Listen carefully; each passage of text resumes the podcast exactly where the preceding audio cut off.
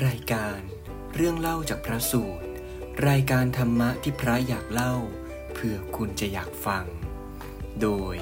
พระวรถธรรมทโร พระมหาธีรพงศ์อุตโม และทิศก่อภพดวงทวีทรัพย์ จะมาร่วมหยิบยกพระสูตรมาสนทนาอย่างเป็นกันเอง ตามแบบฉบับของพระกับทิศ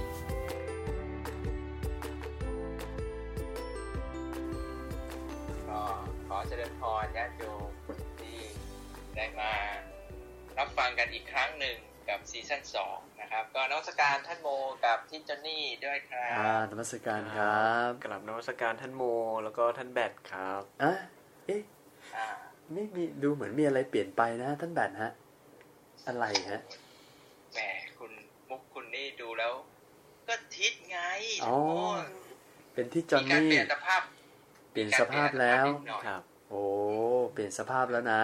ครับ ก็เป็นคารวาสที่จอห์นนี่ก็สึกแล้วครับ แต่ก็หลวงพ่อก็เคยบอกไว้นะฮะ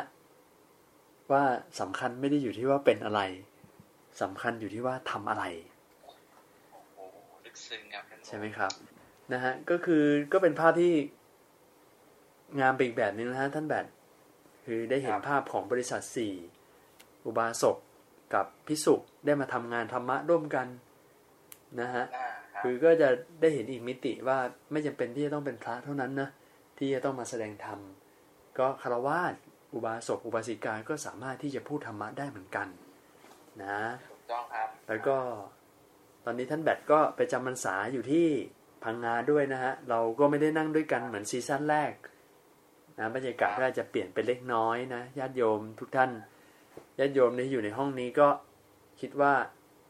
ก็ยินดีต้อนรับกลับมาเจอกันใหม่อีกครั้งหนึ่งหวังว่าทุกๆท่านก็คงจะสบายดีและมีความสุขนะ อันนี้ท่านแบทก็อยู่พังงาก็ออนไลน์มาคุยกับเรา เอาละตัวจะไกลแต่ใจใจยังใกล้นะครับ ครับผมแหมโอเค วันนี้เราก็เหมือนเดิมนะฮะท่านแบทที่จอนนี่ครับเราก็มีพระสูตรที่จะนำมาเล่าให้กับญาติโยมได้ฟังเพื่อที่จะได้เป็นประโยชน์กันต่อนะฮะว่าในพระไตรปิฎกนั้นมีเรื่องราวมากมาย ที่เราจะนำนำมาเสนอนำมาบอกกล่าว เพื่อที่จะได้เป็นประโยชน์ในการดำรงชีวิตด้วย ซึ่งในวันนี้นะครั้งนี้ก็เป็นครั้งที่24แล้วครับถ้าต่อจากข่าวก่อนนู่นเลย เป็น EP ยี่สี่แล้ว ก็คือเรื่องของพระนันทะ เป็นพระอรหันต์รูปหนึ่งในพระพุทธศาสนา ซึ่งจากที่เราค้นมาเนี่ยจริง ๆ ในพระไตรปิฎกก็เยอะเหมือนกัน มีหลายมีหลายที่มาหเลลายยที่เลย ซึ่งซึ่งหลักๆที่ที่ถ้าพระ ถ้าพระที่ศึกษากันพระยิ่งพระเรียนบาลีเนี่ย ก็จะคุ้นเคยกับที่มาที่อยู่ในอัตถกถาขุทกนิกายคาถาธรรมบทธรรมบทนะแต่ที่เราค้นมาเนี่ยโอ้มันไม่ได้มีแต่ในธรรมบทอย่างเดียวนะท่านแบดครับชื่อว่านันทสูตร อันนี้คือจำง่ายเลยคือเป็นพระสูตรที่ชื่อเดียวกับพระนันทะเลย นันทสูตร นันทสูตรเนี่ยที่เป็นสตอรี่ที่ไม่ได้ต่างจากในคาถาอัตถอัตถกถาธรรมบทเนี่ย ก็มาจากขุทกนิกายอุทานนะครับอืมอ่าแล้วก็จะมีนันทสูตรชื่อเดียวกันเลย มาจากอีกที่หนึ่งด้วย แต่นันทสูตรอันที่สองเนี่ย คือไม่ได้เล่าสตอรี่แหละ แต่เล่าคุณสมบัติของพระนันทะแหละนะซึ่งเนี่ยตอนท้ายๆ เราอาจจะได้เสริมพระสูตรนี้ ซึ่งนันทสูตรที่สองก็มาจากอังคุตรนิกายอัฏฐกานิบาตเมตตาวักนั่นเอง นะโยมก็ฟังๆยังไม่ต้องถึงกับซีเรียสแบบโอ้โหต้องมานั่งจดที่มานะ เราก็พูด reference ให้ฟังผ่านๆไปเพื่อที่จะได้ เพื่อที่จะได้อ่ามีมีที่มาชัดเจนนะว่ามาจากไหนอะไรยังไง แต่ไม่ต้องถึงขนาดแบบต้องมานั่งจดจำกันนะ ก็ขออนุญาตเริ่มครับครับผมพระนันทะนี่ใช่เป็นเอตทัคคะทางด้านสำรวมอินทรีย์ป่ะครับใช่อ่าใช่คนเดียวกันป่ะครับ ถูกต้องฮะ ถูกต้องเลยอ๋อ เป็นเอตคทัรัคบคะทางด้านเป็นผู้เป็นเลิศทางด้านสำรวมอินทรีย์นี่ท่านแบท spoil แต่ต้นเลยอะฮะ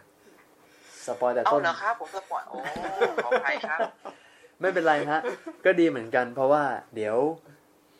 ยิง spoil แบบนี้ไปก่อนแล้วเดี๋ยวเรามาเรามาดูกันว่า เพราะอะไรท่านถึงได้เป็นเอตทัคคะทางด้านการสำรวมอินทรีย์หรือว่าอินทรีย์สังวรนั่นเอง ครับนะครับ โอเคโอ้โห ก็เริ่มเรื่องเลยเนี่ยก็คือว่าก็ขออนุญาตเล่าที่มาที่ไปก่อนด้วยกันครับว่าพระนันทะหรือว่านันทะกุมารก่อนที่จะเป็นพระเนี่ยเอาเอาตั้งแต่ชื่อเลยด้วยกัน ชื่อเนี่ย นันทะ แปลว่าอะไรนะฮะท่านแบบนันทะเนี่ย แปลว่าบันเทิงรื่นเริงครับ ยินดีบันเทิงรื่นเริง ก็เพราะว่าตอนที่ท่านเกิดออกมาเนี่ย เกิดมาแล้วอะ คือลักษณะ รูปก็งามลักษณะของท่านก็ตรงกับพระเจ้าจักรพรรดินะทำให้บิดามารดาญาติพี่น้องเนี่ยเกิดความยินดีในตัวท่านอืมก็เลยตั้งชื่อว่านันทะนั่นเอง แล้วก็ท่านก็มีน้องสาวคนหนึ่งก็ชื่อรูปะนันทา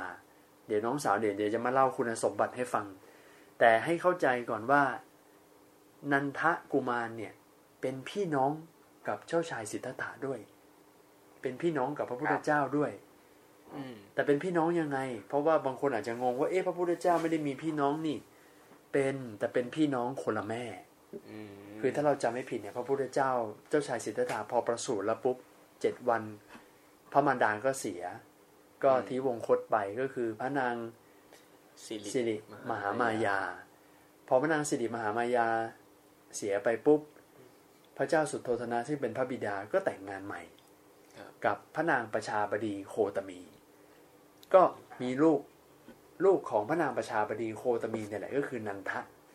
นันทกุมารกุมารกับลูปะนันทานั่นเอง ซึ่งเป็นพี่น้องชายหญิงนะฮะแล้วก็ลูปะนันทาที่เป็นน้องสาวเนี่ยก็ไม่ไม่เบาเหมือนกัน คุณสมบัติก็มีเพียบเลยอืมคือลูปะนันทาเนี่ย คือเป็นผู้เลอโฉมมากงามมากเขาเรียกว่ามีร่างกายที่ไม่บกพร่องหกอย่าง ก็คือไม่สูงเกิน ไม่เตี้ยเกิน ไม่อ้วนเกินไป ไม่ผอมเกินไป ไม่ดำไปไม่ขาวไปอืมซึ่งทุกสิ่งทุกอย่างอยู่ในความพอดีเป๊ะหมดเลยอะ่ะ มันไม่เทไปทางใดทางหนึ่ง แล้วก็เขาบอกว่าผิวสวยกว่ามนุษย์ทั่ว ๆ ไปด้วย แต่ยังไม่ถึงขนาดเท่ากับเทพธิดา แล้วก็ประกอบไปด้วยคุณสมบัติ 5 ประการที่เรียกว่าเบญจกัลยาณี ก็คือ 1. มีผิวงาม 2. มีเนื้องาม เนื้องามก็อย่างเช่น เหงือกหรือว่าริมฝีปาก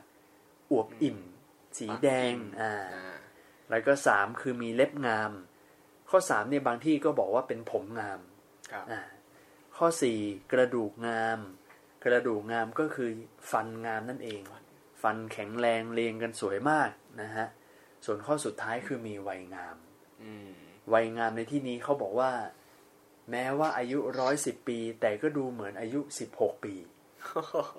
ผมไม่งอกงามตามวัยนั่นเองนะงานฮะทำไม่ตามวัยเลยอะ ไม่ตามวัยเลยใช่ไหมฮะอันนี้มันก็เหมือนโยนสตาร์ฟไปแล้ว ใช่ ก็คงเหมือนเหมือนกับนางวิสาขาใช่ไหมนางวิสาขาก็เป็นมหาอุบาสิกาที่มีคุณลักษณะคือเบญจกัลยาณีเหมือนกันอืมเออในอัตถกถาท่านก็อธิบายไว้ละจะรู้ได้ไงว่าใครเป็นนางวิสาขา เพราะว่าปกติก็ มีด้วยความที่วัยงามอะเวลามองไปก็ไม่รู้เลยว่าใครหนุ่มใครแก่เลย เออ ก็เวลาจะรู้ว่าคนเนี้ยคือนางวิสาขาก็ต้องดูตอนเหมือนแบบไปทำบุญแล้วก็เขาเลิกกันอืมเลิกทำบุญเสร็จแล้วอะเอ่อฟังธรรมเสร็จทำบุญเสร็จ ทุกคนนั่งในธรรมศาลาลุกขึ้นอืมจะรู้ว่าเป็นนางวิสาขาก็ดูตอนนี้แหละฮะว่า ลุกช้า ลุกช้า ลุกช้ากว่าเขาอ้าวแก แก่ก็เลยลุกช้ากว่าคือเขาตอนนั่งเนี่ยดูไม่ออกดูไม่ออกว่าใครคือนางวิสาขาถ้าเทียบกับลูกหลานที่มาด้วยครับ โอ้โห แต่พออยากจะรู้ว่าคนไหนก็คือดูตอนลุก ดูตอนลุกช้าแล้วก็มีคนเข้าไปพยุงครับอะไรประมาณนี้นะฮะครับฮะก็อันนี้ก็คือคุณสมบัติความงามของน้องสาวของนันทกุมารนั่นเองครับ เธอก็เลยได้ฉายาว่านางชนบทกัลยาณีก็คือเป็นหญิงงามในประเทศเลยว่างั้นนะฮะ แล้วด้วยความที่ในยุคสมัยนั้นนะฮะก็มีความเชื่อว่า การที่จะดำรงตระกูลเนี่ยก็ต้องรักษาเลือดเนื้อ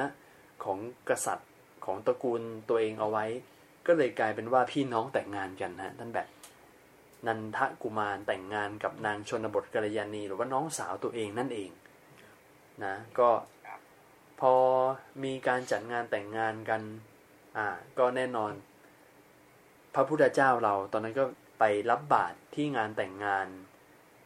พพอรับบาตรฉันอะไรเสร็จอวยพรให้พรคู่บ่าวสาว ก็เตรียมตัวที่จะกลับวัดพระเชตวัน และแน่นอนฮะนันทกุมารก็ด้วยความเป็นเป็นญาติสนิทของพระพุทธเจ้าเป็นพี่น้องกัน ก็เลยอุ้มบาตรเพื่อจะส่งพระพุทธเจ้ากลับอืมคือเหมือนเราเราลองนึกถึงสมัยนี้ก็ได้ฮะอืม เวลาสมมุติเรานิมนต์พระมาฉันที่บ้าน มาทำบุญบ้านอะไรเงี้ยมาฉัน ก็ถวายอาหารเสร็จเรียบร้อยตอนตอนเลิกอะถ้าเกิดเป็นพระอ่าก็จะมีแบบสายวัดป่าบ้างที่เวลามาฉันที่บ้านก็จะพกบาตรมาด้วย แล้วก็ฉันในบาตรอืมฮะงั้นเวลากลับเนี่ยญาติโยมก็อาจจะช่วยถือบริขารนะอ่าก็อย่างเงี้ยนันทกุมารก็ถือถือบริขารให้พระพุทธเจ้าอ่า ก็ถือบาตรไปส่งอืมและในขณะที่ถือบาตรไปส่งเนี่ยครับในใจนันทกุมารก็คิดอยู่ตลอดว่า เออ เดี๋ยว เดี๋ยวเดินไปถึงตรงหัวบันไดแล้วเนี่ยอืมก็พระพุทธเจ้าก็คงจะขอรับบาตรคืน จริงๆผมว่ามันมันเหมือนแบบเราทุกๆคนอะเวลาเราถือของให้ให้ใครอะเออ เออ เราจะไปส่งถึงตรงไหนนะ เราจะไปส่งถึงหน้าประตูนะ เราจะไปส่งถึงตรงบันไดนะ เดี๋ยวท่านก็คงเอาของ มากลับมารับของอะไรอย่างเงี้ยเออแต่พอถึงหัวบันไดปุ๊บพระพุทธเจ้าไม่รับคืนนะจอนนี่ท่านเดินไปเลย เดินไปเลย เพราะฉะนั้นในเมื่อไม่รับคืนนันทาก็ต้องเดินตามก็เดินอุ้มตามไปตลอดพอคราวนี้พอถึงเชิงบันไดด้านล่างแหละครับอนันทาก็คิดว่าอ่าเดี๋ยวพระพุทธเจ้าคงหันมารับบาตรคืนนะไม่รับอีกแล้วอืมนะพุทธเจ้าไม่รับอีกแล้วฮะ ท่านแบทเออเดินไปจนถึงพระลานหลวง นะคือออกจากปราสาทมาแล้วเนี่ย ไปถึงกลางลานแล้วก็คิดว่าจะรับคืนตรงนี้แหละมั้งครับเออก็ไม่ไม่น่าลืมแล้วนะไม่น่าลืมนะก็ไม่เอาอีคกรับนะพระพุทธเจ้าก็ไม่เอาอีกนี่ฮะก็กลายเป็นอย่างเนี้ยท่านแบทคือตลอดทางที่นันทกุมารเนี่ย อุ้มบาทเดินตามพระพุทธเจ้าต้อยๆเนี่ย คิดอยู่เรื่องเดียว ว่าเมื่อไหร่ท่านจะเอาคืนนาทีเนี่ย คือคืเฮ้อยฉันโมแล้ว นี่เจ้าบ่าวนะในงานน่ะอ่าเดินออกจากบ้านไปแล้วนะโอ้โหเพิ่งแต่งเมื่อกี้เนี่ยไม่ต้องต้อนรับแขกนะเพิ่งแต่งเมื่อกี้เนี่ย แล้วพอเดินเริ่มเริ่มที่จะออกห่างจากปราสาทที่จัดงาน จนเริ่มที่แบบว่าเริ่มไปไกลแล้วคราวนี้เนี่ยพวกบรรดาผู้หญิงที่อยู่กับนางชนบทกัลยาณีเนี่ย ก็เอาละสิ เห็นท่าไม่ดีแล้ว ก็เลยบอกกับ นางชนบทกัลยาณีที่เป็นเจ้าสาวเนี่ย บอกว่านี่ นันทกุมารกำลังตามพระพุทธเจ้าไปเนี่ย เดี๋ยวก็ได้พลากนันทกุมารเนี่ย ไปจากเธอหรอกนะ เพราะว่าก่อนหน้านี้เนี่ยพระพุทธเจ้าก็โอ้โห มีเหตุการณ์ก่อนหน้านี้เยอะแยะเลยใช่ไหมท่านแบบที่แบบว่าเดี๋ยวก็ให้พระลาหุนบวชบ้าง เดี๋ยวก็ให้ญาติคนนั้นคนนี้ก็ค่อย ๆ ออกบวชทีละคนใช่ไหมฮะ เรียกว่าส่งอามาตไปตามอามาต แทนที่จะไปตามกลับกลับมาบวชหมดเลยครับฉันโมครับก่อนหน้านี้ครับ ใช่เรียกว่าเรียกว่า ส่งใครไปตามหาพระเจ้าพระพระเจ้าพาบวชหมดเลยครับ ใช่ เพราะนั้นเนี่ยก็คือคงจะรู้กันนะว่า เดี๋ยวนันทะเดยเดินตามพระพุทธเจ้าไปไกลขนาดนี้ไม่ยอมกลับมาสักทีก็เลยกลัวว่าพระพุทธเจ้าจะพาไปบวชพอนางชนบทกัลยาณีได้เขาเรียกว่าอะไรดี ถูกบิ้วใช่ไหมถูกคนข้างๆบิ้วร้องไห้เสียใจเลยฮะ แล้วก็รีบขึ้นปราสาทขึ้นชั้นบน ตะโกน ตะโกน ตะโกนเรียก นันทกุมารบอกว่าเนี่ยให้รีบกลับมานะนะคำตะโกนเนี่ยนะมันก็ไปเขาเรียกว่ามันก็ไปประทับอยู่กลางใจของนันทกุมารเลย ตั้งแต่ตอนที่ตะโกนบอก แต่นันทกุมารก็ยังเกรงใจพระพุทธเจ้า ก็เดินต่อไปเรื่อยๆ คราวนี้เนี่ยเดินออกนอกวังไปเลยฮะจนเดินไปจนถึงวัดพระเชตวันเลยทีเดียว ด้วยความเกรงใจอะ รักมากอะ เกรงใจมากอะนะฮะไม่กล้าไม่กล้าที่จะเอ่ยปากขอคืนบาทอะ กลายเป็นว่า พระพุทธเจ้าพอมาถึงวัดพระเชตวันแล้ว พระพุทธเจ้าหันมาถามนันทกุมารว่า เธอจะบวชไหมเอ้ากลับมาถามบวชไปเลยแทนที่ถามจะเลยบอกเอ้าถามเลย จะมาขอบัตรคืนไม่ไม่เอานะ ไม่เอา แต่ถามว่าบวชไหมนันทกุมารด้วยความเคารพในพระพุทธเจ้า จริง ๆ ในใจท่านนะไม่ได้ต้องการบวชเลย ท่านอยากจะกลับไปหาภรรยาท่านเองจนใจจะขาดอยู่แล้ว แต่ด้วยความเกรงใจฮะท่านแบบ นันทกุมารบอกว่าบวชพระเจ้าค่ะ โอ้นันทานี่ก็เป็นคนที่ไอ้นี่นะเหมือนกับมีความเคารพพระเจ้าสูงนะครับ ครับเก่งใจพระเจ้าให้ทำอะไรก็ทำหมดนะ โอ้เกรงใจมากนะฮะ และแน่นอนก็ ก็ได้บวชก็เลยกลายเป็นพระนันทะอยู่ในพระเชตวันวิหารนั่นแหละ แล้วก็อยู่ครับไปสักพักใหญ่ๆนึงอะ จนกลายเป็นว่า พระนันทะก็อยู่ไม่ไหวอะท่านแบบเพราะว่าในระยะเวลาที่อยู่ที่วัดเนี่ยนะคำคำพูดของเมียตัวเองเนี่ย มันก็ก้องอยู่ในโสตประสาทอยู่ตลอดเวลา จนแบบไม่มีกระจิตกระใจที่จะศึกษาสิกขาบทหรือว่าศึกษาปฏิบัติอะไรทั้งนั้นน่ะ ท่านก็เลยถึงเวลาถึงจุดเดือดแล้วแหละนะครับอยากจะศึกและกระสันครับอยากจะศึกไม่ยินดีในการประพฤติพรหมจรรย์และพอเกิดเหตุการณ์อยากจะศึกท่านก็ประกาศบอกกับเพื่อนพระที่อยู่ด้วยกันนั่นแหละบอกว่าจะไม่เอาแล้วนะจะจะศึกและลาสิกขาดีกว่า จนเรื่องก็ไปเข้าหูพระพุทธเจ้า พระพุทธเจ้าก็เลยมาสอบถามว่าจริงเหรอทำไมล่ะจะศึกเพราะอะไรนันพระนันทะก็บอกว่าก็เนี่ย ตลอดเวลาเนี่ยที่อยู่เนี่ยก็หวนระลึกนึกถึงคำของภรรยาของตัวเองคือนางชนบทกัลยาณีเนี่ยตลอดเวลาจนไม่มีกระจิตกระใจที่จะทำอะไรแล้ว ขอศึกดีกว่าอืมอ้าวทางนี้ทำไงล่ะ พระพุทธเจ้าทราบเรื่องแบบนี้แล้ว พระพุทธเจ้าก็เลยจับแขนพระนันทะเลยฮะจับแขนไปเลยแล้วก็แสดงอิทธิฤทธิ์ด้วยการ warp ใช่ไหมท่านแบบ แล้วสมัยนี้เขาเรียกว่า warp ด้วยกันนะ หายตัวเพื่อที่จะไปสวรรค์ชั้นดาวดึงส์อืมแต่พาพระนันทะไปสวรรค์ใช่คราวนี้น่าสนใจจะพาไปสวรรค์ไปทำไมอืมแต่ในระหว่างทางก่อนที่จะไปถึงสวรรค์เนี่ย พระพุทธเจ้าท่านได้เนรมิตให้พระนันทะเนี่ยได้เห็นลิงอืมลิงตัวเมีย และเป็นลิงที่หน้าตาไม่งามเลยนะ เป็นลิงที่แบบว่าพิการด้วยอืมหูขาดจมูกแหว่ง หางขาด นั่งอยู่บนตอไม้ไม่ไหม้คืออยู่ในสถานที่ที่แบบว่าถูกไฟไหม้เหี้ยมเกรียมอะน่าลีดเออ สถานที่ก็ไม่น่ามอง ลิงก็ไม่น่าน่ารักอะครับเออ ก็ให้ดูลิงก่อน พอให้ดูลิงในระหว่างทาง ก็พาไปที่สวรรค์ชั้นดาวดึงส์คราวนี้ให้เห็นนางอับสรหรือว่าเทพธิดาห้าร้อยองค์โอ้โห ซึ่งเทพธิดาห้าร้อยองค์ที่กำลังทำหน้าที่ปรนเปรนิบัติเท้าสักกะเทวราช หรือว่าพระอินทร์เนี่ยเนี่ยถ้าเราจำได้ EP ก่อนๆเราก็เล่าสักกะปัญหาสูตรเนี่ยตั้งยาวมากเลยนะมีได้เป็นพระสูตรที่เกี่ยวกับพระสักกะเท้าสักกะโดยเฉพาะ ครับ อันนี้คงย้อนกลับไปไม่ไหว ไม่ไหวนะ ต้องลองไปฟังกันนี่ไปฟัง YouTube ยานเวทออนไลน์ดูนะ มีเรื่องเก่าๆที่เราเล่ามาก่อนหน้านี้ทั้ง 23 EP ก็ เมื่อพระพุทธเจ้าได้ให้พระนันทะเนี่ยได้เห็นนางอับสร500คนแล้วเนี่ย พระพุทธเจ้าก็เลยหันมาถามนันทะอืมหันมาถามพระนันทะว่า นางอับสร500กับชนบทกัลยาณี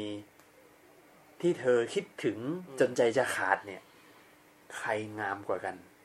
อืมแหม่แน่นอนอยู่แล้ว พระนันทะนี้ก็ตอบชัดเจนแทบไม่ต้องคิดเลย บอกว่า ลิงตัวเมียที่ข้าพระองค์ได้เห็นก่อนหน้านี้เป็นอย่างไร นางชนบทกัลยาณีเนี่ย ก็ไม่ต่างอะไรจากลิงตัวเมียตัวนั้นเลยอะครับ โอ้โหโอ้โหนี่ถ้าเกิดนางชนบทกระดานีได้ยินนี่คงกรี๊ดเสียใจแย่คือคือ feeling ที่เห็นลิงตอนแรกกับ feeling ที่เห็นที่นึกถึงนางชนบทกัลยาณีเนี่ย คือไม่ต่างอะไรกันเลย คือถ้าพอเทียบกับนางอัปสอัปสรห้าร้อยห้าร้อยองค์แล้วเนี่ย ความรู้สึกที่ความกำหนัดที่มีต่อชนบทกัลยาณีมันมันหายไปเลยอะ่ะ คือแบบใจกลายเป็นว่าจดจ่ออยู่ที่นางอัปสรห้าร้อยองค์แทนแล้วตอนเนี้ยครับนะฮะ เอ้าได้ตั้งห้าร้อยอะอะโอ้สวยๆงั้นด้วยอะ ครับโอ้เขาบอกว่ามีเท้าดุดเหมือนกับ นกพิราบใช่ไหมฮะเอ่อไม่ใช่ไม่ใช่ สีเท้าเหรอไม่ใช่สีเหรอสีสีอ๋อสีแดงดุดเท้าแดงดุดเท้าของนกพิราบนะครับโอ้โหเรียกว่า เรียกว่าเป็นเหมือนเอ่อเรียกว่า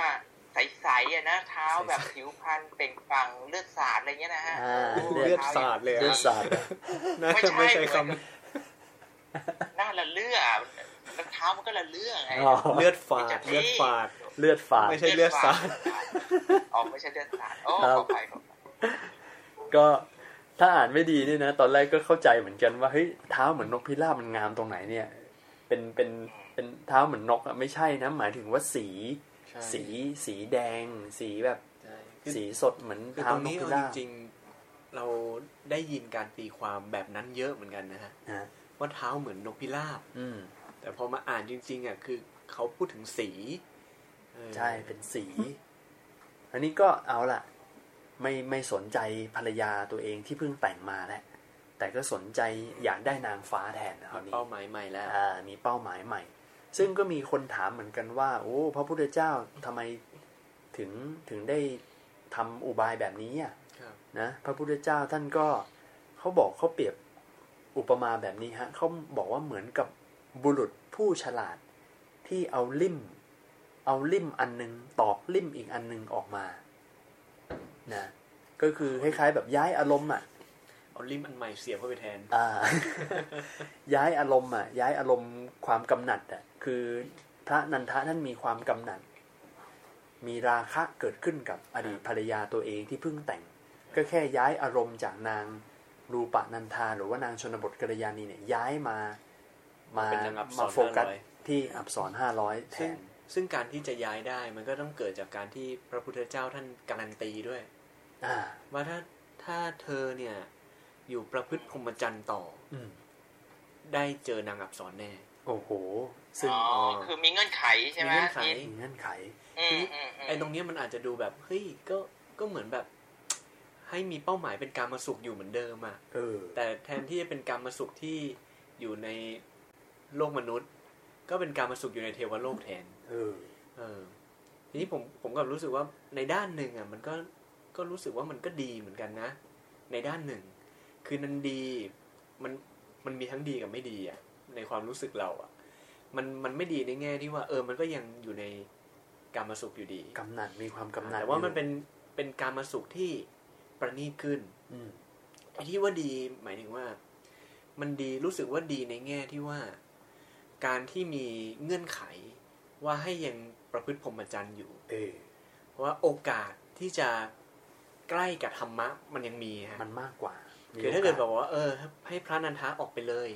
พระนันทะอาจจะไม่กลับเข้ามาแน่อ่าไม่ฟังธรรมไม่อะไรเลยก็ไปอยู่ของใช้ชีชีวิตวิตคารวาสไปร้อยเปอร์เซ็นต์อ่าแต่ถ้าเกิดยังประพฤติพรหมจรรย์อยู่ ถึงแม้ว่าจะมีเป้าหมายเป็นการมาสุข อ่า ก็ยังแบบเจริญกุศลได้อยู่ อืมเออก็คือเอาอากุศลเนี่ย ก็เรียกว่าเป็นเอาอากุศลเนี่ยมาเร้ากุศลให้เกิดขึ้นอ่าแต่ก็ต้องก็ต้องย้ำอีกทีว่า มันก็ไม่ใช่ที่สุดนะ เพราะที่สุดมันคือต้องลดอกุศล ละอกุศลเออแต่ตอนนี้คือแบบแค่แค่เราให้กุศลมันเกิดขึ้นขึ้นมาก่อนอืมโอเค ก็คือสรุปว่าพระพุทธเจ้าได้มีการการันตีการันตีรับประกันพระนันทะเลยว่า ถ้าเธอประพฤติพรหมจรรย์ต่อเนี่ย เราการรับประกันได้เลยว่าได้นางอับสรห้าร้อยแน่นอน ครับ โอ้โห ฟังดูแล้วก็ พระพุทธเจ้าก็เหมือนเอาเอาตัวท่านเองเนี่ย มามาแบบค้ำประกันให้เลยนะ นะ ก็กลายเป็นว่าเอาละสิพระนันทะได้ยินอย่างนี้เนี่ยโอ้โหขนาดพระพุทธเจ้ายังการันตี เอาสิครับ นะฮะ ก็เลยตั้งใจประพฤติพรหมจรรย์ต่อเลย แล้วก็ไม่เอาแล้ว เมียตัวเองที่คิดถึงที่เป็นมนุษย์ธรรมดาไม่เอาแล้วคราวนี้มีเป้าหมายใหม่ มันก็เลยทำให้เกิดคำถามขึ้นมาว่าว่าการที่มีเป้าหมายแบบเนี้ยอืมทำให้ประพฤติพรหมจรรย์ได้สมบูรณ์จริง ๆ หรือเปล่า โอ้โห อันนี้คือเราจะต้องโยงเข้าไอ้นี่เลยไหมฮะ ที่จอห์นเดี๋ยวนี่เดี๋ยวค่อยๆเล่าไปก่อนก็ได้ครับเดี๋ยวเล่าว่าไปเกิดก่อนอะไรนะขึ้น โอเคโอเคอ่าเล่าสตอรี่ก่อน เดี๋ยวเผื่อจะมีอะไรเสริมตอนมาเสริมอีกทีหนึ่งในประเด็นนี้นะก็พอท่านตั้งใจประพฤติพรหมจรรย์ คราวนี้ก็เลยเกิดประเด็นใหม่แหละ คือข่าวข่าวในวัด ก็รู้กันแล้วว่าอ้าวพระนันทะตั้งใจอยู่ประพฤติพรหมจรรย์ เพราะเหตุอยากได้นางฟ้าครับเขาก็ลือกันไปทั่วใช่เพื่อนตัวเองก็พูดแซวพูดอะไรเข้าหูตัวเองเนี่ย เพื่อนพระก็บอกว่า เรียกพระนันทะเหมือนกับเป็นคนรับจ้างน่ะอืมเป็นลูกจ้าง เป็นลูกจ้างอะโอ้โหมันเป็นลูกจ้างพระพุทธเจ้าอีกทีหนึ่งเออ ที่พระพุทธเจ้าไปไถ่มามไถ่เหมือนไปไถ่ชีวิตมาจาก เหมือน เหมือนกับพระพุทธเฉเจ้าลยเหรอฮะอ่าเหมือนเหมือนเป็นเฉลยอย่างเงี้ยเอาไปทะเป็นลูกจ้างเหมือนนะโดนฮะเหมือนแบบเออลูกจ้าง เหมือนพระพุทธเจ้าจ้างพระนันทะอะเออให้มาประพฤติให้บอยู่นพรหมจรรย์นะเออแล้วเดี๋ยวให้เงินเดือนเป็นนางอับสรเออเขาก็ลือกันเมาส์กันไปว่าพระพุทธเจ้าไปไถ่มานะถึงได้อยู่พรหมจรรย์ต่อได้อืม โอ้พอพูดแบบนี้มันก็กระแทกกันดิอืมันก็กระทบตัวตนน่ะใช่ไหมท่านก็จี้ใจดำจี้ใจดำท่านก็เจ็บอะ แล้วท่านก็เลยเกิดความเขินอายแล้วก็มีใจที่แบบไม่ยินดีเลยกับคำพวกนี้ มีความอึดอัดมีความรังเกียจใช่ต่อคำพูดเหล่านี้มากเลยอืมจนท่านก็เลยปลีกหลีกเล้นอืมออกไปคนเดียว แล้วก็เร่งความเพียรครับ จนบรรลุอืมจนบรรลุธรรมเป็นพระอรหันต์ อืมโอ้โหนี่คือเรื่องพระนันทาเนี่ยปกติสมัยก่อนที่ผมเคยได้ยินนะฮะอืมจะเคยได้ยินว่า พระนันทาเนี่ย ประพฤติประพฤติธรรม เพราะว่าอยากได้อยากที่จะไปอยู่บนสวรรค์อืมอยู่กับนางเทวดาทั้งหลายเนี่ย ก็ประพฤติไปประพฤติมาแล้วบรรลุธรรมใช่ สมัยก่อนได้ยินอย่างนี้อ๋อเวลาเราเล่าแบบคร่าวๆสั้น ๆ เราจะเข้าใจคอนเราเข้าใจภาพประมาณนี้ ใช่ฮะ แต่พอมาอ่านพอมาศึกษาแล้วเอ๊ะมันมันต่างกันนิดนึงใช่ มันต่างกันตรงที่ว่าพระนันทาโดนแซวโดนนินทา ใช่ จนท่านแบบไม่อยากจะเป็นอย่างนั้นน่ะ เออ แล้วท่านก็ออกมาบำเพ็ญเพียรจริง ๆ อันนี้ใช่กลายเป็นว่าเปลี่ยนเป้าหมายอีกทีหนึ่งนะฮะ ใช่ เออ คือเป้าที่บรรลุธรรมไม่ได้เป้าหมาย เพราะว่าอยากได้นางฟ้า ใช่ แต่มันเกิดความละอายจากการถูกคำพวกเนี้ยกระทบใจ ครับ ท่านก็เลยตั้งใจปฏิบัติจริงอืมๆเออ เพราะฉะนั้นเนี่ยต้องทำความเข้าใจตรงนี้ว่าไม่ใช่ว่าประพฤติพรหมจรรย์โดยอยากได้นางฟ้าแล้วก็เลยบรรลุธรรมไม่ใช่ครับเพราะเดี๋ยวเรื่องนี้เนี่ยเราจะมีอีกเนื้อหาหนึ่งครับที่ที่ก็จะพูดนิมนต์ได้เลยนะฮะได้เลยใช่ไหมจอนนี่เอ๊ะจอนนี่พูดบ้างดีกว่านะหลวงพี่ได้ครับพูดมากแล้วนะซึ่งไอการที่พระนันทะท่านระลึกถึงว่าอยากจะไปไปเป็นเทวดามีนางอับสรห้าร้อยอย่างเงี้ย มันเป็นอะไรที่ขัดกับการปฏิบัติธรรมมากเลย มันมีหมวดธรรมอยู่หมวดหนึ่งฮะ ชื่อว่าเมถุนสังโยกเมถุนสังโยกเนี่ยมีเจ็ดประการ ก็คือ อาการที่เกี่ยวข้องกับเมถุนนะฮะความประพฤติพัวพันกับเมถุน เมถุนนี่หมายถึงการมีเพศสัมพันธ์น่านะครับ ท่านอธิบายอย่างนี้ครับว่า สมณะก็ดีพราหมณ์ก็ดี ปฏิญาณตนว่าจะเป็นพรหมจารีก็คือประพฤติพรหมจรรย์นี่แหละ ซึ่งเขาก็ทำได้จริง ๆ คือไม่ได้ไปไปมีเพศสัมพันธ์อะไรกับผู้หญิงจริงอ่าๆแต่ว่าอ่าไม่ได้ไปมีไม่ไม่ได้ไปอะไรอย่างนั้นนะฮะอืมแต่มีความยินดี ปราบปลื้มชื่นใจในเมถุนสังโยกเจ็ดประการอย่างใดอย่างหนึ่ง เมื่อยังยินดีในเจ็ดประการเนี้ยนะฮะ ท่านอธิบายต่อว่า พรหมจรรย์ของผู้นั้น ยังชื่อว่าขาดอื้อหือทะลุด่างพร้อยโอ้โหเป็นการประพฤติพรหมจรรย์ที่ไม่บริสุทธิ์ ประกอบด้วยเมถุนสังโยกย่อมไม่พ้นไปจากทุกข์โอ้โหอ่าการยังมีความยินดีในเมถุนสังโยกเนี่ยอ่าย่อมไม่พ้นไปจากทุกข์ก็คือแม้ว่าจะประพฤติพรหมจรรย์ใช่แต่ใจมีความยินดีในเจ็ดประการเนี่ยครับไม่พ้นทุกข์แน่ครับเรียกว่าเป็นพรหมจรรย์ที่ไม่บริสุทธิ์โอ้โหด่างพร้อยขาดเลยนะ มีอะไรบ้างอะตอนนี้เจ็ดประการก็คืออมมีความยินดีในการรูปไล้ขัดสีขัดสีให้อาบน้ำ ให้นวดเฟ้นของมาตุคามของผู้หญิงนั่นเอง อ่า ให้ผู้หญิงมานวดให้มาอะไรให้อ่าใช่ฮะเออ อย่างนี้เป็นข้อที่หนึ่งเป็นข้อที่หนึ่งครับส่วนข้อที่สองข้อที่สองคือ คือไปยินดีในการกระซิกกระซีเหมือนคุยเล่นกัน เล่นหัวกันสัพพยอกกันอืกับมาตุคามอืมอ่า เหมือนคุยเล่นแซวอะไรกันอย่างเงี้ยอ่าเพลินกับมาตุคามเนี่ยอืมก็เป็นเมถุนสังโยกข้อที่สองอ๋ออันที่สามคือ ยังยินดีในการเพ่งจ้องดูตากับมาตุคาม โอ้โห มีความยินดีตามองตาที่จะจ้องมองมาตุคามอะฮะ อ่านะครับอันที่สี่ก็คือยินดีในการฟังเสียงมาตุคามอืมอ่าฟังเสียงผู้หญิง หัวเราะร้องเพลงร้องไห้ ถึงจะมองไม่เห็นก็ตามนะอืมได้ยินมาจากข้างนอกวัดอย่างนี้ก็ได้อ่าอ่า เห็นโอ้เขาหัวเราะร้องเพลงสนุกสนานเราก็คุรู้ยสึกกัน ผู้หญิงเออคุยกันอะไร เกิดความอย่างเงี้ยปลื้มใจชอบใจในเสียงสตรีใช่อ่าครับนี่คือข้อที่สี่ครับครับต่อไปข้อที่ข้อที่ห้าห้าครับ ก็คือยินดีที่จะนึกถึง อันนี้ไปนึกแล้วนะอืมนึกถึงการเก่านึกถึงอดีต ที่เราเคยคุยเล่นหัวเราะกับผู้หญิงอ๋อนึกถึงอ่าประสบการณ์ในอดีต ใช่อ๋อประสบการณ์ อันนี้เป็นเรื่องคิดแล้วนะฮะเป็นความคิดไอ้แล้วข้อหนึ่งถึงสี่เนี่ย เป็นเรื่องที่แบบเจอสดสดอ่าเจอทาง ตาทางกายทางหูๆอืมอันนี้เป็นทางใจคืออ่าคิดคิดถึงอดีตนะครับ ข้อที่หกครับ ก็คือยินดีที่จะเห็นคฤหัสถ์นะญาติโยมเนี่ยอืมที่พรั่งพร้อมไปด้วยกรรมคุณทั้งห้าอ่าเออ แล้วก็มีความสุขกับกรรมคุณทั้งห้าอ่าอ่าก็คือบำเรอบำเรอตัวเองอะอ่าเห็นคฤหัสถ์อะบำเรอตัวเองญาติโยมเนี่ย มีความสุขในชีวิต ด้วยกรรมคุณน่ะ แล้วเรารู้สึกยินดีขึ้น เห็นคนนู้นคนนี้มีความสุขอย่างนั้นอย่างนี้นะเออเขามีรถนะเขากินอาหารดีๆ นะเขาไปเที่ยวสนุกสนุกๆนะอ๋ออ่าเขาไปดูหนังฟังเพลงมันๆนะเออ เออ เรารู้สึกโหเรายินดีในการมาคุณอยากได้บ้างเงี้ยอ๋ออ๋ออ๋ออ๋ออ๋ออ่า ก็เป็นตัวขัดขวางพรหมจรรย์ที่โอ้โหบริสุทธิ์เหมือนกันนะอืมส่วนข้อสุดท้ายครับ คือ มีความยินดีอ่ามีการตั้งความปรารถนา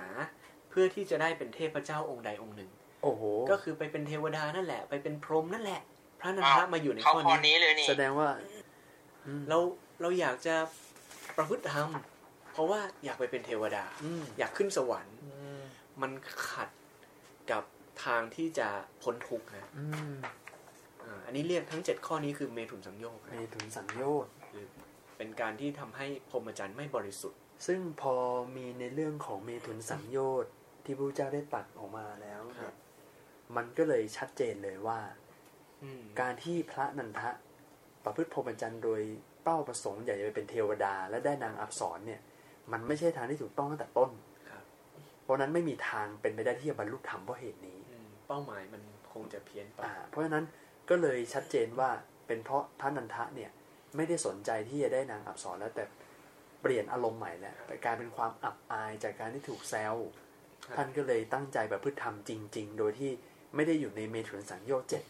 ท่านเลยบรรลุอรหันต์ได้นั่นเองครับนะซึ่งซึ่งในในเรื่องเมถุนสังโยกนะครับอืมในที่เนี้ยอาจจะพูดถึงการไปเหมือนแบบระลึกถึงผู้หญิงเยอะ หรือไปพูดคุยไปอะไรก็ตามเกี่ยวกับผู้หญิง เพราะว่าด้วยเหตุที่ว่า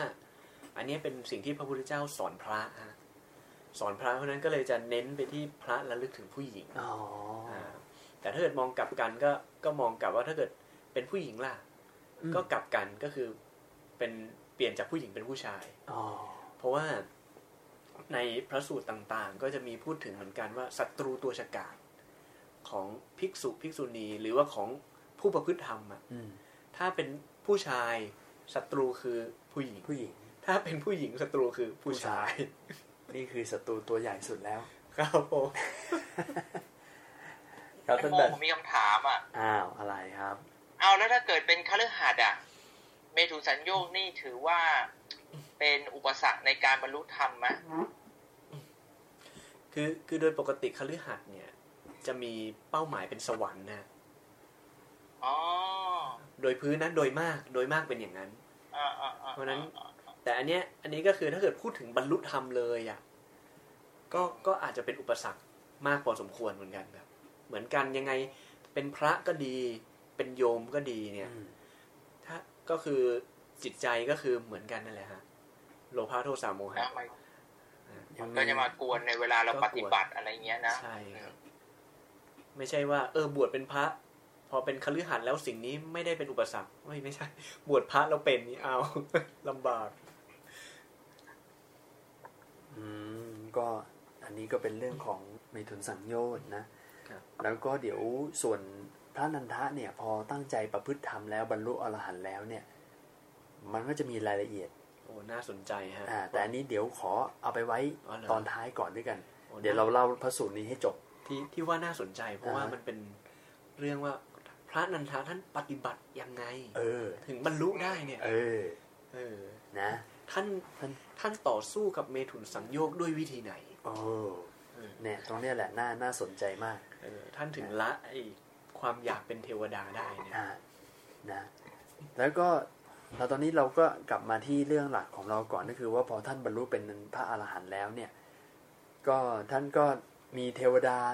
ที่รับรู้รับทราบว่าท่านบรรลุก็เลยได้มาแจ้งกับพระพุทธเจ้า แล้วก็ได้บอกว่าพระนันทะเนี่ยท่านได้ทำให้แจ้งเจโตวิมุตต์และปัญญาวิมุตต์อืม นะก็จะมีคำหลักๆ อันนี้ ซึ่งถ้าเกิดเราทำความเข้าใจกับคำว่าเจโตวิมุตติปัญญาวิมุตติเนี่ย ก็คืออย่างนี้ฮะ คือก็คือทำสมถะกับวิปัสสนานั่นแหละ ถ้าพูดแบบย่อๆ ที่เราคุ้นๆอยู่ก็คือการทำสมถะก็คือเป็นการอบรมจิต เพื่อที่จะละราคะ ส่วนการเจริญวิปัสสนาเนี่ย ก็คือเป็นการอบรมปัญญา เพื่อที่จะละอวิชชา เพราะฉะนั้นการอบรมจิตเพื่อละราคะ ก็ถือว่าเป็นการบรรลุเจโตวิมุตติ แล้วก็การที่เจริญวิปัสสนากรรมฐานเนี่ยก็ถือว่าเป็นปัญญาวิมุตติ ท่านก็ได้ทั้งสองอย่างเลยนะคือถ้าพูดง่าย ๆ ก็คือว่าเจโตวิมุตต์คือการบรรลุธรรม โดยที่ตัวเองได้ฌานด้วยอ่าทำสมาธิได้ทำสฌามานธิได้ฌานใช่แล้วหลังจากนั้นบรรลุธรรมอ่าถ้าเป็นปัญญาวิมุตต์อย่างเดียว ก็ไม่ได้ทำฌานอ่าไม่ได้ฌานอืมเออ ก็คือทำวิปัสสนาล้วนวิปัสสนาล้วนจนอ่าบรรลุธรรมก็อ่าเรียกปัญญาวิมุตต์โอเค แล้วก็พระพุทธเจ้าเนี่ยเป็นคนค้ำประกันใช่ฮะพระนันทะว่าถ้าประพฤติพรหมจรรย์จะได้นางอับสรเนี่ยได้แน่อ่าซึ่งการันตีไว้ อ่าการันตีเอาไว้ แต่พอพระนันทะเนี่ยท่านได้บรรลุธรรมเป็นพระอรหันต์แล้ว ท่านก็มีความรู้สึกว่ามันเหมือนแบบท่านติด ติดตรงนี้อยู่อะติติดดค้างค้างอยู่อะอยากจะไปแก้เหมือนเหมือนเซ็นสัญญากันเอาไว้เออแล้วพอเป็นพระอรหันต์แล้วอะสัญญานี้เราไม่ต้องการแล้ว ใช่ คืออยากเอจะอไปเราไม่ต้องการนางอับสรแล้วนี่เนาะต้องการที่จะปลดเปลื้องพระพระพุทธเจ้าให้พ้นจากการรับรองเออท่านก็เลยไปหาพระพุทธเจ้าแล้วก็ได้กล่าวเจตนาลมณ์แบบเนี้ยว่า อยากจะมาปลดเปลื้องให้พระองค์เนี่ยได้พ้นจากการรับรองที่เคยได้ค้ำรับประกันเราเอาไว้อะ พระพุทธเจ้าท่านได้ตรัดบอกว่านันทะเมื่อใดที่จิตของเธอเนี่ยพ้นแล้วจากอาสวะทั้งหลาย เพราะไม่มีความยึดมั่น เมื่อนั้นแหละ เราพ้นจากการรับรองนั้นแล้วอืมก็คือไม่ต้องกล่าวอะไรกันมากมายครับแต่การที่พระนันทะบรรลุธรรมเป็นพระอรหันต์นั่นแหละทำให้พระสัมมาสัมพุทธเจ้า พ้นจากการรับรองไปโดยปริยาย สัญญาทุกฉีกไปโดยอัตโนมัตินะเพราะว่าสำเร็จประโยชน์สูงสุดแล้ว นั่นเองครับพ ระพุทธเจ้าก็ได้อุทานว่า เปลือกตมคือกามอันผู้ใดข้ามได้แล้ว หนามคือกามอันผู้ใดย่ำยีได้แล้ว ผู้นั้นบรรลุความสิ้นไปแห่งโมหะ ย่อมไม่หวั่นไหวในเพราะสุขและทุกข์ อันนี้ก็เป็นอุทานในเรื่องนี้ คำว่ากามนี่น่าจะหมายถึงกามคุณไหมฮะ กามคุณ ใช่ไหมใช่กามคุณห้านั่นเองครับคือความปรารถนาน่าใคร่น่าพอใจในรูปรสกลิ่นเสียงสัมผัสนะแล้วพอท่านบรรลุทำเป็นพระอรหันต์แล้วเนี่ย พอวันต่อมาพิสุเพื่อนเพื่อนๆพระของท่านเนี่ย ก็ถามพระนันทะว่าท่าน เอ๊ะก่อนหน้านี้ท่านกระสันอยากจะศึกไม่ใช่เหรออืมแล้วตอนนี้จิตท่านเป็นยังไงอะครับท่านนันพระนันทาก็บอกว่า ความห่วงใยในความเป็นคฤหัสถ์ของเราไม่มีแล้วครับ พระไม่เชื่อฮะอืมท่านก็มองว่าเฮ้ยท่านนันทะพูดไม่จริงคราวก่อนหน้านี้ยังกระสันอยากจะศึกอยากจะกลับไปหาภรรยาตัวเองอยู่เลยนี่มาบอกว่าไม่ได้มีความยินดีในคฤหัสถ์ได้ไง พระพุทธเจ้าท่านก็ทราบเรื่อง ก็เลยได้ตรัดว่าพิสูจน์ทั้งหลายในวันที่แล้วแล้วมาอัตภาพของนันทะเนี่ย ก็เปรียบเสมือนกับเรือนที่เขามุงไว้ไม่ดีอืมแต่ตอนนี้ ก็เป็นเรือนที่เขามุงไว้ดีแล้ว นะ ฝนย่อมรั่วรดเรือนที่มุงไม่ดีได้ฉันใด ราคะย่อมเสียดแทงจิตที่ไม่ได้อบรมแล้ว ฉันนั้น ฝนย่อมรั่วรดเรือนที่มุงดีแล้วไม่ได้ฉันใด ราคะก็เสียดแทงจิตที่อบรมดีแล้วไม่ได้ฉันนั้น นะพระพุทธเจ้าก็มาตัดบอกพิสุกลุ่มนี้ว่าก็ใจท่านน่ะ มันไม่มีราคะแล้ว ราคะความกำหนัดยินดีในมาตุคามในสตรีหรือว่าภรรยาตัวเองมันหมดแล้ว ก็เปรียบเสมือนกับหลังคาบ้านที่มุงไว้ดีแล้วไว้ดีแล้ว น้ำไม่รั่วรดนั่นเอง กิเลสไม่สามารถที่จะรั่วรดเข้ามาในจิตใจได้อีกต่อไปนะครับอะท่านแบดก็ประมาณเนี่ยฮะ ท่านแบดท่านแบดมีอะไรจะเสริมไหมโอ้กำลังฟังเพลินเลยนะโอ้เลอ ก็จริง ๆ แล้วโอ้โห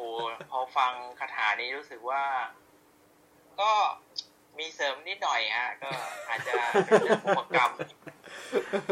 ของพระนันทะนะครับที่เราว่าทำไมเพราะปกติเนี่ยปกติ เวลาพระเจ้าจะไปโปรดใครเนี่ยจะต้องรู้วันนิสัยพื้นเดิมพื้นฐานจิตเนี่ย ก็คือถ้าเกิดพระเจ้าเนี่ยรู้ทั้งบุพกรรมของเขาด้วย เวลาจะสอนอะไรก็เลยจะได้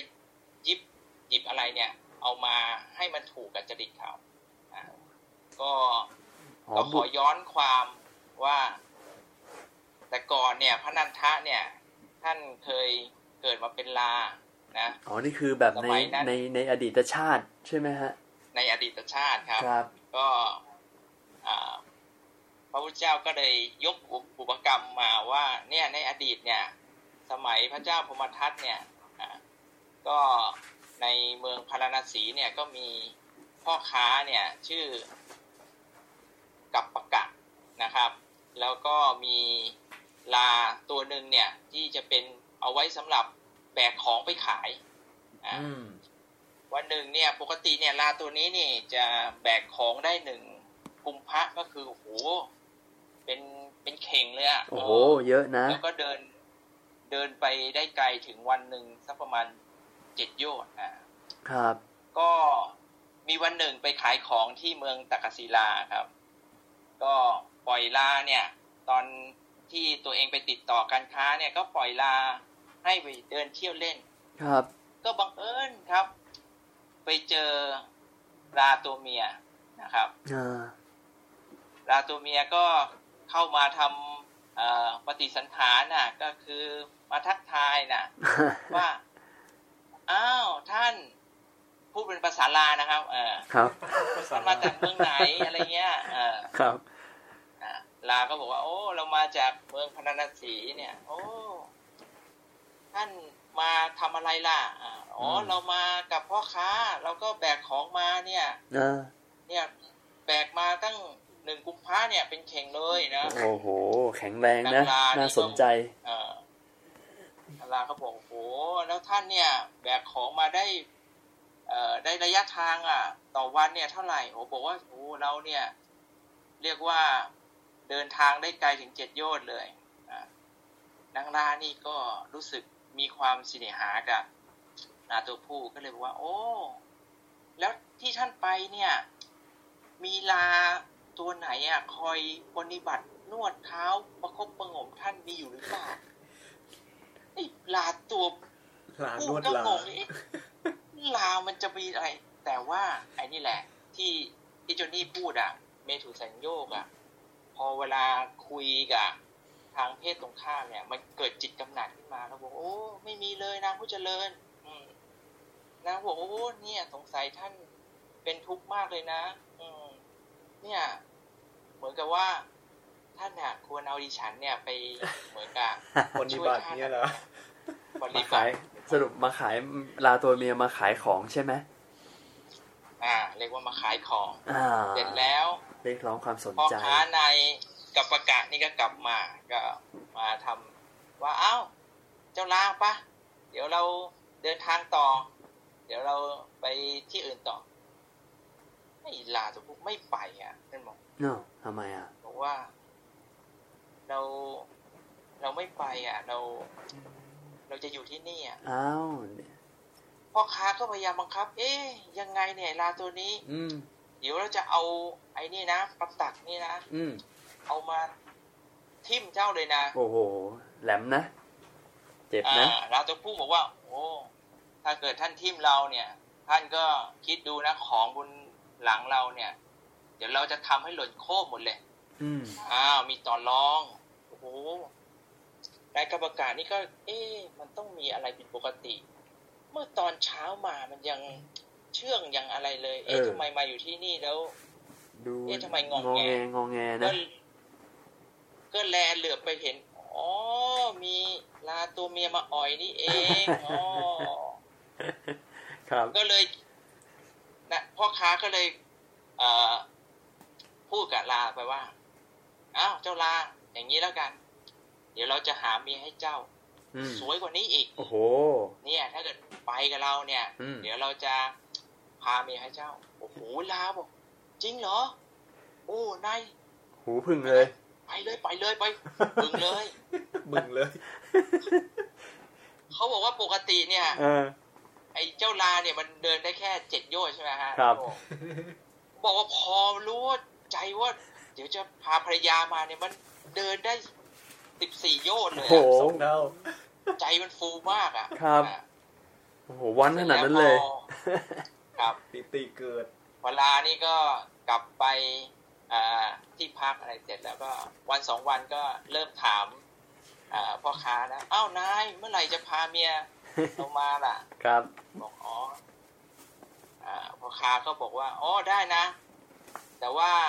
อาหารที่เราให้เจ้าเนี่ยอืม ปกติเราให้เจ้าหนึ่งมื้อเนี่ย ถ้าเกิดเจ้ามีเมียเนี่ย เจ้าก็ต้องแบ่งกับเมียนะไอ้มื้อหนึ่งเนี่ยอ้าวแบ่งเป็นสองนะหารสองซะแล้ว หารสองก็เออก็ยังพอได้นะครับ แล้วบอกว่าต่อไปอะ ถ้าเกิดเจ้าร่วมสังวาสกันน่ะ มีลูก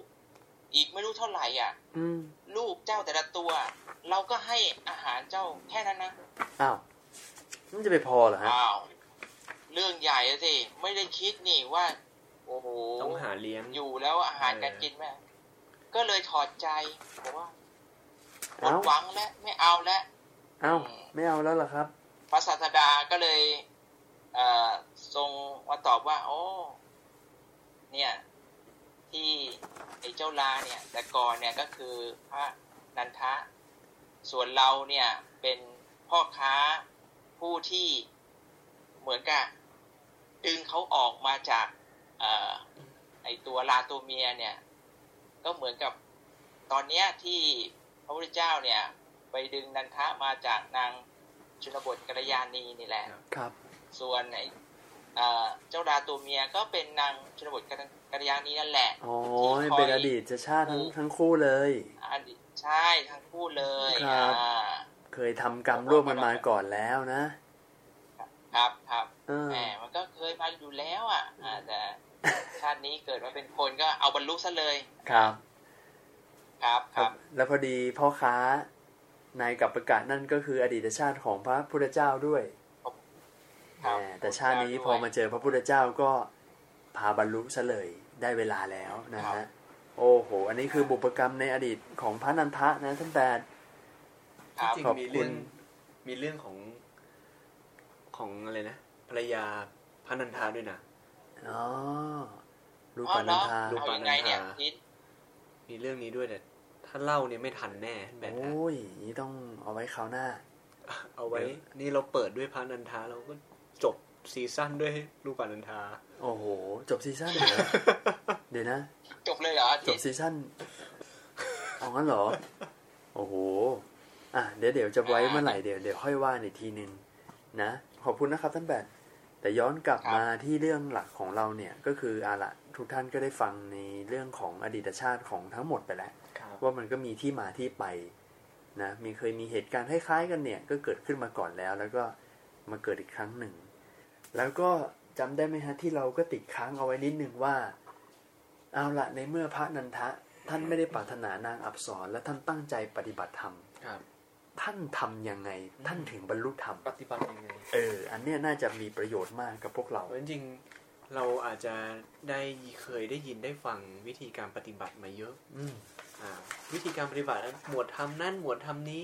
พระนันทาใช้หมวดไหนนะอื้อหือหมวดไหนฮะที่จอนนี่เฉลย เดี๋ยวเราอฮะธิบายค่อยๆอธิบายไปก่อนโอเคโอเคโอเค ก็ในในเรื่อง ที่ที่ได้เกริดไว้นั่นแหละแรกอะที่บอกว่านันทสูตรเนี่ยมีสองมีอีกพระสูตรหนึ่งที่ก็อยู่ชื่อนันทาสูตรเหมือนกัใช่ชื่อนันทสูตรเหมือนกันที่อยู่ในอังคุตรนิกายอัตถกานิบาตเนี่ย เมตตาวัคนันทสูตร ว่าด้วยคุณสมบัติของพระนันทะครับก็คือบอกวิธีการปฏิบัติธรรมของพระนันทะแบบละเอียดเลยอืมนะ วิธีแรก พระนันทะ คุ้มครองทวารในอินทรีย์ทั้งหลายอืมโอ้พอพูดประโยคนี้อาจจะงงงๆไม่คุ้นหู คืออะไรอะคุ้มครองทวารในอินทรีย์ทั้งหลายภาษายากไปหน่อย ถ้าภาษาภาษาบาลีท่านก็ใช้คำว่า อินทรีย์สังวรฮะสำรวมอินทสำรรีวมอินย์ทรีย์สำรวมตาหูจมูกลิ้นกายครับเท่านั้นเอง แล้ววิธีการสำรวมอินทรีย์ คุ้มครองอินทรีย์ของท่านเนี่ย ก็มีรายละเอียดอย่างนี้ก็คือว่า เมื่อท่านเหลียวแลไปทางทิศตะวันออก เหลียวแลไปทางทิศซ้าย มองไปทางตะวันตก มองไปทางทิศเหนือทิศใต้ คือพูดง่ายๆ คือไม่ว่าจะหันหน้าไปทางไหนอะ ท่านจะตั้งจิตอย่างนี้ไว้ตลอดว่าทำที่เป็นบาปอากุศล คืออภิชฌาและโทมนัส คือความยินดียินร้ายเนี่ย จะไม่ครอบงำจิตของเราได้อืมย่อมเป็นผู้รู้สึกตัวในการเหลียวดูครับ ตลอดเวลาใช่เพราะว่าอินทรีย์สังวรเนี่ยท่านก็บอกไว้เหมือนกันฮะว่า จะสามารถสำเร็จได้ด้วยสติฮะอืมอินทรีย์สังวรสำเร็จได้ด้วยสติ แล้วก็วิธีที่สองครับกรรมฐานอันที่สองที่ท่านก็ทำอยู่ตลอดนั่นก็คือ รู้จักประมาณในโภชนะอืมโภชเนมัตตัญยุตา ประมาณในการบริโภคอาหารนั่นเอง ทุกครั้งที่ท่านบริโภคอาหารท่านจะพิจารณาโดยแยบคายทุกครั้งว่า ที่ฉันอาหารเนี่ยไม่ได้ฉันเพื่อเล่นเพื่อมัวเมาประดับตกแต่ง แต่เพื่อให้ร่างกายนี้เนี่ยจัดการความลำบากเพื่ออนุเคราะห์พรหมจรรย์ให้มีชีวิตอยู่ได้ จัดการเวทนาเก่าเสียไม่ให้เวทนาใหม่เกิดขึ้น ให้เกิดความคล่องแคล่วหาโทษไม่ได้ และความผาสุกจากมีแก่เราได้ด้วย ซึ่งถ้าเกิดเราดูจากที่ในพระสูตรเขียนเนี่ยนะท่านแบบไม่ได้ต่างอะไรจากที่เราพิจารณาอาหารก่อนฉันเช้าฉันเพลเลย แปลเหมือนกันใกล้เคียงกันมากเลย ก็อันนี้แหละฮะนะก็มาจากอันนี้เลยนะฮะคืออันเนี้ยมันเป็นคือถ้าเกิดไปเทียบอยู่กับปาริสุทธิสินสี่อ่าอ่ามันก็คือในเรื่องของการพิจารณาใช้สอยปัจจัย แต่อันนี้คือพิจารณาในการบริโภค บริโภเน้นคในเรื่องการบริโภคในเรื่องขบฉันนั่นเอง ซึ่งอันเนี้ยในการพิจารณาในการบริโภค พิจารณาในการใช้สอยปัจจัยทั้งหลาย ท่านก็บอกว่าสำเร็จได้ด้วยปัญญานะฮะอืมอ่าคือการพิจารณาคิดว่าอันเนี้ยมันเหมาะไม่เหมาะต่อร่างคือ อันเนี้ยท่านไม่ได้มองคือการรู้จักประมาณในการบริโภค ไม่ได้มองแค่ว่าฉันน้อย แต่มองมองในแง่ของพอดี อืม อ่าเปลี่ยนจากน้อยเป็นพอดี และไอ้คำว่าพอดีเนี่ยมันโอ้โหมันแล้วแต่บุคคลมาก ๆ พอดีในเรื่องอะไรอาพอดีในเรื่องปริมาณอืมอ่าไม่อิ่มไปไม่ไม่ไม่มากไปไม่น้อยไป พอดีพอดีอ่าท้อง พอดีในเรื่องของสารอาหารอืมไม่ได้สารอาหารนี่มากไปสารอาหารนี่น้อยไปเอ่อก็เป็นโทษต่อร่างกายอืมนะฮะก็ก็คือความจริงมันน่าจะดูหลายอย่างมาก หลายๆอย่าง รวมกันมันเลยทำให้ ให้ไม่เกิดให้ชีวิตเนี่ยเกิดความผาสุกและประพฤติพรหมจรรย์ต่อไปได้ต่อไปได้อ่าคือก็ไม่ได้มองแค่บรรเทาหิวอย่างเดียวด้วยแหละอ่าเออแต่เพื่อประโยชน์ด้วยเพื่อประโยชน์ในการที่จะมีชีวิตประพฤติพรหมจรรย์ต่อไปได้อย่างมีความสุขด้วยนะ เพื่อความผาสุกด้วยแสดงว่าโภชเนมตันยุตาไม่ได้หมายความว่าฉันน้อย ไม่ใช่ฉันน้อยไม่ใช่แน่ไม่ใช่ใช้ว่าคำว่ารู้จักประมาณ รู้จักประมาณในการอืมบริโภค คือใช่เอาความพอดีของหลาย ๆ อย่างมาประกอบกันครับ อ๋อโอเค ก็คือเป็นการบเพิ่มรินิโภดคนึงครับท่านโมครับ ก็เรื่องการปริมาณ ไอ้ยการประมาณว่าเอ๊ะยังไงครับครับครับ คือผมว่ามันต้องเกี่ยวกับว่าเราจะไปทำอะไรด้วยฮะอืมอืมคือไม่ใช่แค่ร่างกายเดียวว่ากิจกรรมที่เราทำอย่าง อย่างพระเนี่ยครับพอฉันอาหารเสร็จเนี่ย ถ้าเกิดไม่ได้มีวิชาการเล่าเรียนเนี่ย ถ้าเกิดการที่เราจะอ่าอาจจะไปนั่งกรรมฐานอะไรเงี้ย บางทีการที่อ่าเรื่องปริมาณอาหารเนี่ย ถ้าน้อยน้อยหน่อยเนี่ย มันก็ทำให้เวลาเราภาวนาเนี่ยก็เหมาะสมอืมแต่ถ้าเกิดเอ่อบางท่านอาจจะต้องไปเรียนไปศึกษา ยังจะต้องไปเอ่อจัดการเรื่องราวอะไร ก็ต้องให้มันเหมาะสมกับงานที่เราจะต้องไปทำด้วยอ๋ออ่ามันจะมีพุทธพจน์ที่บอกว่า เออควรกินอาหารให้เหมาะสมกับงานที่เราทำนะอ๋ออ่อ่า อันนี้ด้วยครับ ครับครับครับ ขอบคุณครับท่านแบนแล้วก็อีกข้อหนึ่งกรรมฐานอีกข้อหนึ่งที่พระนันทะท่านได้ทำด้วยก็คือว่า รู้จักประกอบความเพียรครับอันเป็นเหตุให้ตื่นอยู่อืมคือเพื่อเพื่อไม่ให้หลับนั่นเองครับ นะเพื่อจะได้พ้นจากความขี้เกียจในการหลับนอน ก็คือต้องมีความเพียรนนั่นเองรายละเอียดคือท่านท่านมีความเพียรแทบทั้งวันเลยฮะทั้งในตอนกลางวัน ในตอนปฐมยามแห่งราตรีคือช่วงคล้ายๆ แบบหัวค่ำอะไรประมาณเนี้ยเลยหัวค่ำมาเนี่ยก็จะชำระจิตให้สะอาดจากกิเลสด้วยการจงกรมอืมหรือว่าด้วยการนั่งกรรมฐานครับแต่พอช่วงมัดฉิมยามแห่งราตรีช่วง กลางดึกอ่าอ่าเที่ยก็งคืนอย่างเงี้ยอะไรอย่างนั้นก็จะอาจจะมีการพักผ่อนด้วยท่าสีหสายญาติ คือนอนตะแคง นอนตะแคงข้างเบื้องขวา ซ้อนเท้าเหลื่อมเท้า แต่ในขณะที่นอนก็พยายามตั้งสติสัมปชัญญะ และกระทำเขาเรียกว่าตั้งอยู่ในใจตลอดเวลาว่า ถ้ารู้สึกตัวก็จะลุกอืมอ่า อะไรประมาณนี้นะ แล้วก็ในช่วงปัดฉิมยามแห่งราตรีคือช่วงแบบ ลุงอรุณแล้วใกล้จะรุ่งอรุณแล้วก็ลุกขึ้นมาเดินจงกรมนั่งสมาธิคือแทบจะทั้งวันทั้งคืน คือไม่ให้มีเวลาที่จิตจะเผลอไปคิดเลยนะโอ้โหไม่ให้ไม่ให้กำหนัดเข้าครอบอ่าเข้าครอบงำเลยอะ่ะฮะแล้วก็ข้อสุดท้ายเนี่ย ในพระสูตรนี้เนี่ยก็ได้เพิ่มมาอีกอันหนึ่งก็คือ มีสติสัมปชัญญะ ซึ่งจริง ๆ แล้วเนี่ยกระบวนกระบวนทั้งสามข้อทั้งสามข้อก่อนหน้านี้มันมันประกอบไปด้วยสติสัมปชัญญะอยู่แล้วแหละ แม้กระทั่งการเหลียวซ้ายแลขวา แล้วก็ใช่พยายามรักษาจิตเนี่ย มันก็อยู่ในสติปัฏฐานสี่ในหมวดกายานุปัสสนาสติปัฏฐานอืมว่าด้วยเรื่องสัมปชัญญะบัพพะครับนะก็คือรู้ตัวทั่วพร้อมอืมรู้ตัวตลอดเวลาไม่ว่าจะเหลียวแลไปทางไหนก็แล้ว แต่ก็อยู่ในหมวดของสัมปชัญญะอยู่แล้ว ซึ่งในพระสูตรนี้ก็ได้ขยายนิดนึงว่า การมีสติสัมปชัญญะของพระนันทะเนี่ยก็คือว่า เวลามีเวทนาหรือว่าความรู้สึกเกิดขึ้น ก็ให้รู้ชัดถึงความเกิดขึ้นตั้งอยู่ดับไป รู้ชัดสัญญาที่เกิดขึ้น สัญญาคือความจำได้หมายรู้ ให้เห็นว่าสัญญาเกิดขึ้นตั้งอยู่แล้วก็ดับไป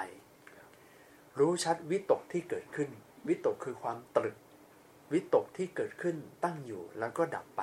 อันนี้ก็เป็นส่วนเสริมในตอนท้ายของพระสูตรนี้ที่เป็นหลักในการปฏิบัติของพระนันทะ ถึงท่านท่านถึงได้บรรลุเป็น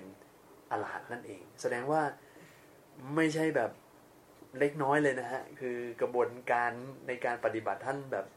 หลายกรรมฐานประกอบกันมากเลยอะนะทิศนะ คือมันต้องผสมหลาย ๆ อันอืมจนบรรลุธรรม คือธรรมหมวดนี้มันก็มีชื่อฮะตอนหลังท่านก็รวบรวมมา แล้วก็ตั้งชื่อมันว่า